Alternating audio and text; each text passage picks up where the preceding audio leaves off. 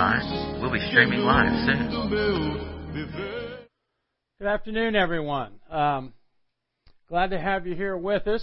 Uh, today we're going to be talking about uh, two aspects of, of, living in digital Babylon. Uh, one of them uh, is written by a man named uh, Lance Wallnau. It's called uh, God's Chaos Candidate. And the next one will be by Johnny Enlow called The End of the uh, End of the World as We Know It. And what I want to do, I want to reiterate with everyone that we are not talking about politics. This is not about Republican, Democrat, conservative, or liberal. What we're concerned about is worldviews. And my goal here is to try to represent what's happening out there so that as a believer, uh, we can make choices and we, we have an understanding of the background. We understand uh, where the things are that are, that are, are moving, uh, moving pieces that we need to coordinate. And, um, and we need to understand where Donald Trump fit into this and what we're looking at now. Now, um, one of the things that Lance Wallnau talked about in the book, uh, God's Chaos Candidate. Uh, it was written in 2015 and it was released in 2016. And uh, he brings up some tremendous points in there, and we're going to cover we're going to cover those. Um, one thing he wants to assure you of is to make no mistake that the gnawing concerns that you have about the future of our country is not delusional um, the the incredible de, uh, debt that we're facing, um, the the things that are being taught to our kids. Um, we have talked uh, briefly before, but we uh, you know there's another whole study on the seven mountain mandate, the the seven areas of influence in the country. Um, we, we're talking about family, we're talking about education, we're talking about religion, we're talking about business, we're talking about arts and entertainment, and we're talking about politics or government. Uh, those seven areas that we're talking about are mountains that we need to, to deal with, and that's what we're trying to do is to set the foundation for doing that. And when we see things that just coming apart at the seams, like um, our kids learning uh, not not learning math and stuff, but all of the conflict that's going on about school boards and so forth and so on, and the government's pressing and calling parents terrorists and so forth, we need to understand and not necessarily fight those uh, in the traditional way that we have, but we need to understand what the Lord's saying to us, and that's what we're trying to accomplish here. So I just want to make sure we point that out to everyone uh, that we're not pushing Republican or Democrat or conservative or liberal we're trying to find the third way, which is uh, what what does the Lord think about it? Um, we are encountering bizarre things that in my lifetime I just never dreamed we'd have to deal with. Safe spaces on campus. Kids want to find a place on campus uh, where they don't have to deal with uh, uh, controversy and so forth. Never heard of that. When I was there, we had controversy all the time, and um, if you didn't like what somebody was saying, you didn't try to throw them off campus. You either didn't pay any attention to them or you yelled at them. But you know, you didn't try to throw the guy off campus or have him arrested or, or disbarred or whatever. Uh, the second thing is, is you see like Caitlyn Jenner on the on the uh, front of Vanity Fair. Now here's a man that was on the Wheaties box, and then gets a sex change operation, and now he's he's known as a woman. Um, that's that's bizarre, and uh, but that's what we're facing with now. Um, illegal immigration on the border. Nobody's against uh, uh, immigration, uh, legal immigration, but that's not what's happening on our border. It is an absolute invasion. Uh, the the government has co- completely abdicated its responsibilities. And I do want to make one comment though. Um, I know for a fact in our little church that we, Julie, my, uh, my wife and I attended for 25 years. Uh, we when back in I think it's 2009 2010 uh, immigration uh, illegal immigration was such a hot button issue and and what do we do with undocumented workers and and one of the things that came up down the street from us was a Hispanic church And um, of course, we knew there's a lot of, of um, undocumented workers there. And um, and so one thing led to another, a very interesting situation. And I bring this up because I think it's a I think it's a great point that we can go forward with. Um, our church was called and asked, said that this Hispanic church is um, uh, the pastor's daughter died, and um, she was a singer, and they don't have a big enough church. Could we rent? Could we let them use our church for a memorial service? And our pastor said, "Yeah." Excuse me, and asked if I would would help facilitate that. And I said, "Sure, I will." And so the pastor came in, and I was hard anti uh, undocumented workers. But the Lord quickened me, and I started listening, and I was at the meeting, and what I found out was the more I interacted with, with the Hispanic workers, the more they became part of my life, and I began to change about who I was because I began to meet people not as a number, but I met people as people. I learned I learned what their stories were, and um, and, and it was a life changing event for me and and our church had ended up having a great meeting with their church, and um, uh, we just had a blast. We had uh, food, and and it was great. So I think that will work not only on the racial side of things, but also on the immigration side. If we can learn to know who these people are, then it'll change our attitude because they're not just an it; they're a, they're a person. I just say that because I want to make sure everybody understands that we're we're we're not anti-immigration we're anti illegal immigration, and we want to understand how do we relate to how the Lord wants us to relate uh, to the people coming across our borders. Anyway, enough said. Uh, we've had riots. There, there, there were riots in Ferguson and Baltimore. If you remember, this is in 2015. Uh, the Supreme Court had just made um, uh, homosexual marriage legal, and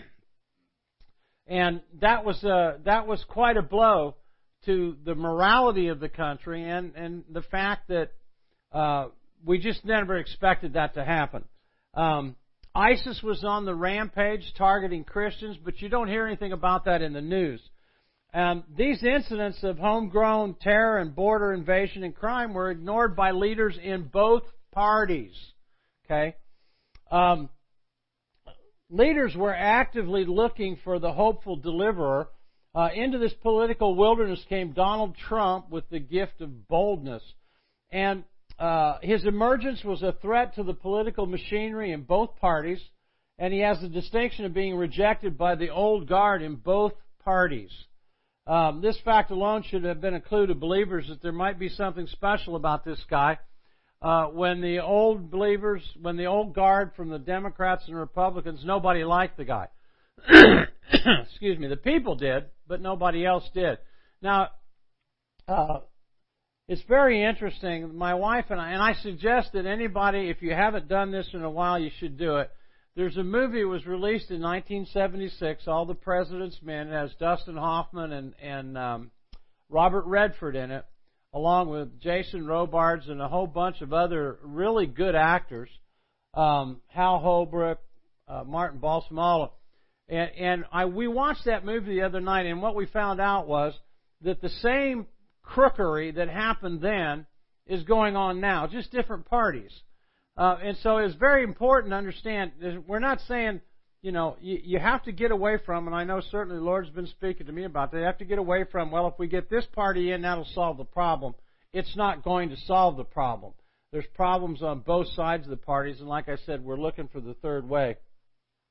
We talk about the deep state. People didn't understand the full extent of the deep state uh, that the, that the wrecking ball known as Donald Trump was slamming into, including Trump himself. We find out that that, that the corruption and the old boys network and stuff was so far deep and so is much wider than anybody thought about. Um, the machinery that was built up to break down and destroy Christian and conservative influence was hidden and virtually impossible to break down. Um, that's how deep this is. Now, the Democrats, after they lost in 2000, came up with a great um, point. The, uh, they created the Thunder Road Group, and this was created to offset perceived strengths in the GOP and what allowed uh, President Bush to win two elections. Uh, they went back, and it's interesting when you start looking at it. They evaluated the strengths of what was going on in the, in the uh, conservative movement, and they began to, to create offsetting parties. Uh, they needed a think tank, so they created the Center for American Progress. Uh, they needed media strategy, so they created the Media Fund and Media Matters. Uh, they needed to dig up dirt on people, so they created Citizens for Responsibility and Ethics in Washington, known as CREW. Uh, they needed support from Hollywood, so they created a group called America Votes. Uh, they needed funding, so they created Open Society and Democracy Alliance. And they needed social media presence, so they created uh, MoveOn.org. Now, these organizations, the interesting thing about that, this is what you should do in, in politics. Now, I don't agree with any of the goals of these organizations, but they're doing what they needed to do to get their ideas front and center. And they were so successful at what they did, we ended up with David versus Goliath. Uh, when when uh, Donald Trump came in, uh, we find out that that he's David and he's taken on the Goliath, which is like the deep state. It's interesting that, that, that the analysis was the Thunder Road Group has grown and become the most powerful political coalition in history, built and sustained by coordinated giving and a central strategy. Uh, no one in American history has been better poised to set back the progress of progressives and tear down uh, the, the, the, the, the organizations except Donald Trump. Now, you may not like Trump, but we're going to go back in just a minute. We're going to look at Isaiah chapter 45.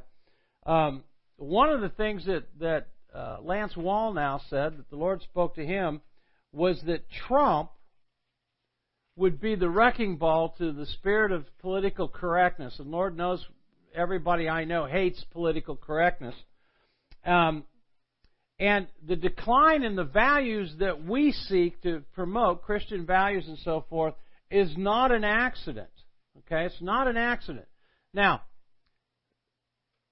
one of the things we want to talk about, and I want to I want to get my Bible and I want to go right to Isaiah 45, and if you and if you look at Isaiah 45, I want to read why he says you got a Cyrus anointing, and it's important for us to go back and understand that God uses. We believe that God sets up leaders we believe what Proverbs says that their hearts are like channels of waterway that he can bend whichever way he wishes. And so uh, we go back and look, and he said, This is what, what he said about Donald Trump. This is what the Lord says to Cyrus his anointed, whom I have taken by the right hand to subdue nations before him and undo the weapons belts on the waist of kings to open doors before him so that the gates will not shut. I will go before you and make the rough places smooth.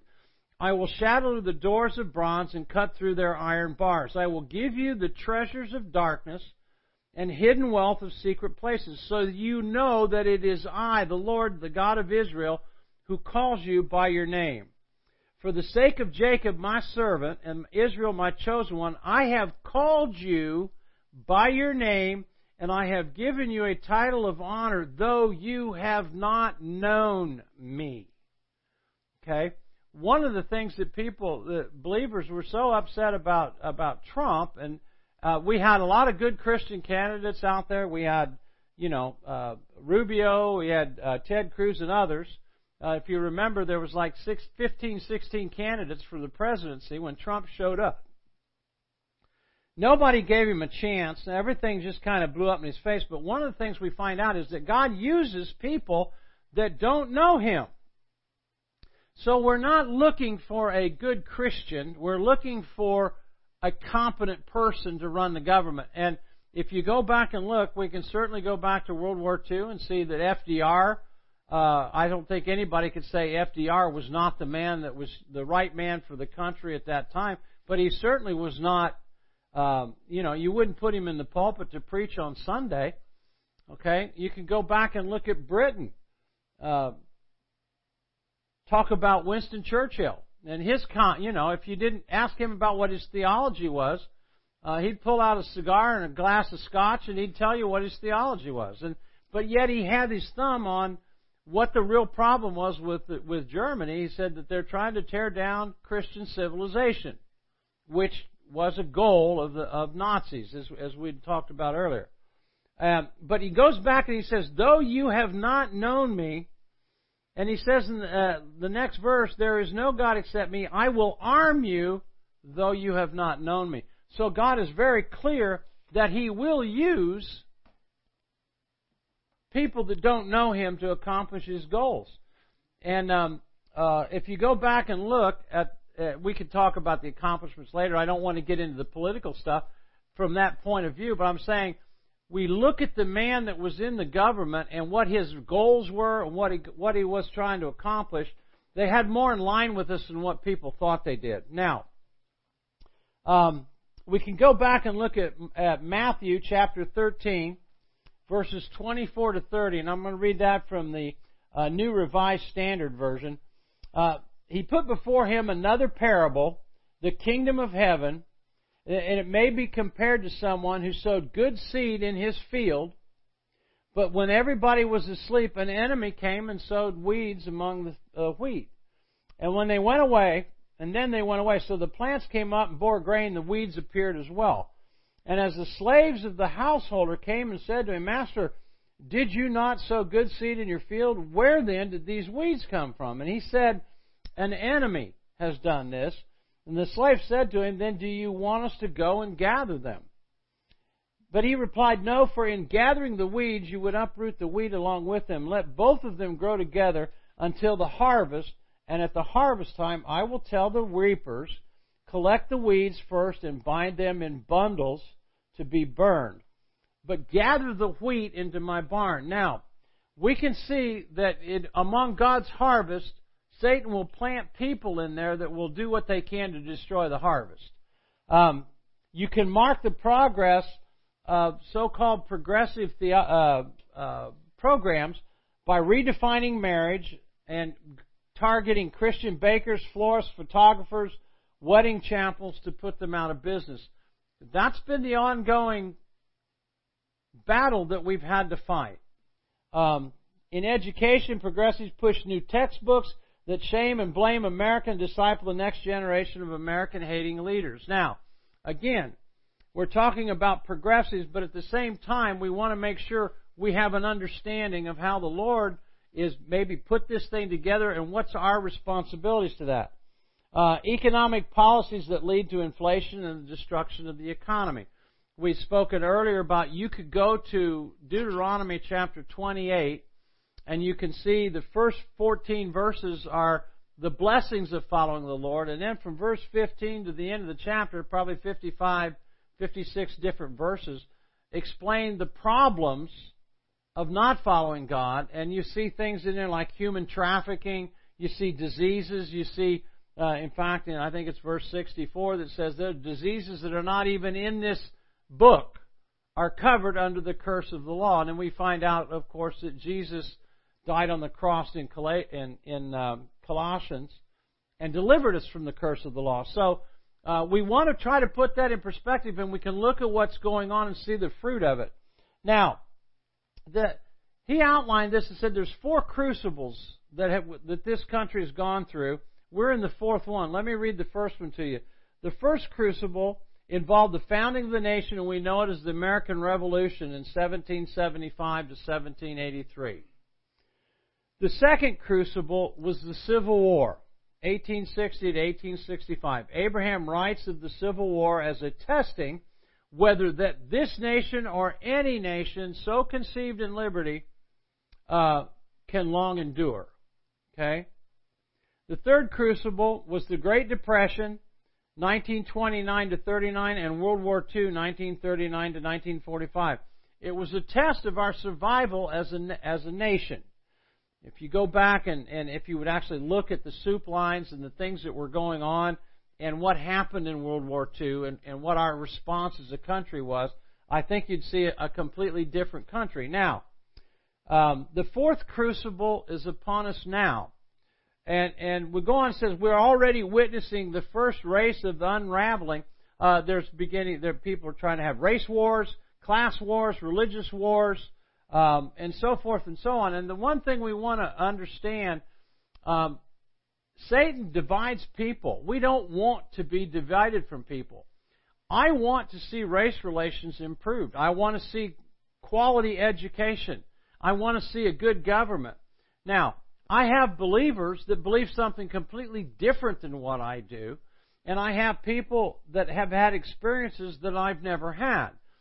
Uh, I have to make some changes in order that I can relate to them and understand what they're feeling. In in um, in 2008, an interesting story. As I I was um, uh, we didn't have a Wednesday night service at my church, and um, and and one day on uh, I read an article on Saturday morning that says that this this uh, African American Episcopal church uh, was getting a new pastor, a woman pastor, and I sensed the Lord wanted me to go to the to the party that they were having for her. So I went there, and there was maybe 150 people there, and there were two white guys there, me and a, and a photographer from the paper.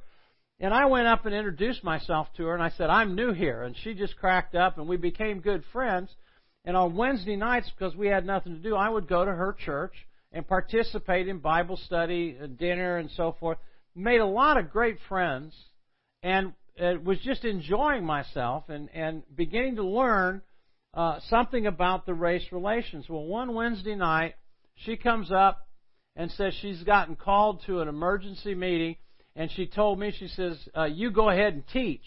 And this is like two minutes before she's going to start this, and I'm going, well, I, I was just caught off guard. How, what am I going to teach these guys? They're my contemporaries. They've all experienced uh, life in the South in the 50s and 60s. And what do I have to teach them?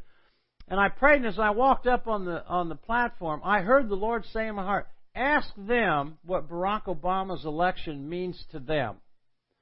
So I got up there and I asked that question, and for 35, 40 minutes, they went around the room, and I heard things that just stunned me. And I began to say, oh my gosh, I didn't know. And that's the problem. I didn't know, but I want to know. I want to be a part of the answer, not the solution. And in order to do that, I've got to analyze the thing, and that's what we're trying to do here is to analyze so we can get to the point that I'm not looking for a Republican answer and I'm not looking for a Democrat answer. I'm looking for the third way. And if we disagree on the third way, that's okay. We want to discuss it. And we want to discuss it in a way that honors the Lord. So, um, we'll go on. The trigger of this fourth crucible could come from any one of a number of global incidents, but it will most likely manifest in regional social uh, um, evils in a national economic meltdown. Um, a national economic meltdown. We want to avoid that. Um, we're already witnessing this unraveling, and the trigger for, could come in any one of a number of ways. Now, how bad can it get? Well, you can already see what's happening in America. Uh, radical progressives are trying to hide the wave of social unrest in order to trigger a socialist reset of America. Well, we know from history socialism doesn't work anywhere, but the, the point is, that's the fight that we have to get, figure out politically. And the message that we had that worked in the 60s, 70s, and 80s isn't going to work anymore. We have to be wise enough to go to the Lord and say, okay, what do we do that helps us address these issues? We go on, and Heidi Baker shared a vision. I love this vision. Uh, Heidi Baker shared a vision and she received while visiting a church in the United States. I saw bloodlines, soup kitchens, people wearing beautiful clothes, and their clothing was not worn out. I didn't want to see what I saw, but I saw what I saw, and I was so undone that I said exactly what I saw. In all these people, they had beautiful cars, 4x4s, Lexus, Mercedes, BMWs, Toyotas, and they were all there with their shiny cars and nice clothes but they were all standing in line. And she said she heard the words from the Lord, and she put it in all caps suddenly. This happens suddenly.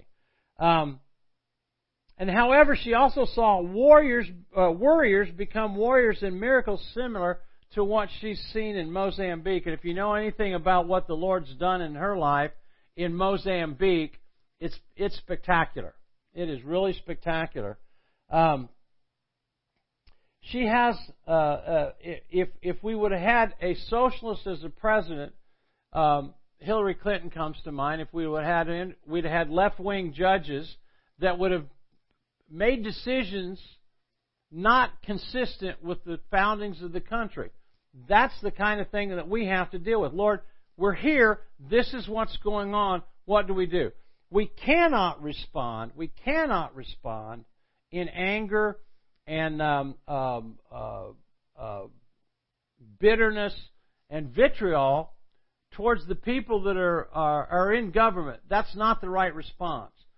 I'm trying to learn what that response should be. And I go on and it says here, 1 Timothy chapter 4 verse 1 in the New Revised Standard says this, Now the Spirit expressly says that in the latter times some will renounce the faith by paying attention to deceitful spirits and the teachings of demons. That doesn't necessarily mean that it's all in the church. It could be political theories that are no good.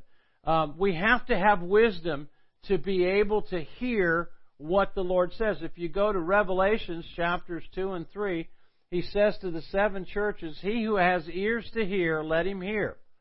And we, if you've got eyes to see, keep your eyes open. We want to be like uh, Chronicles, where it says that the men of Issachar knew what the times were. They knew what the times were and what Israel needed.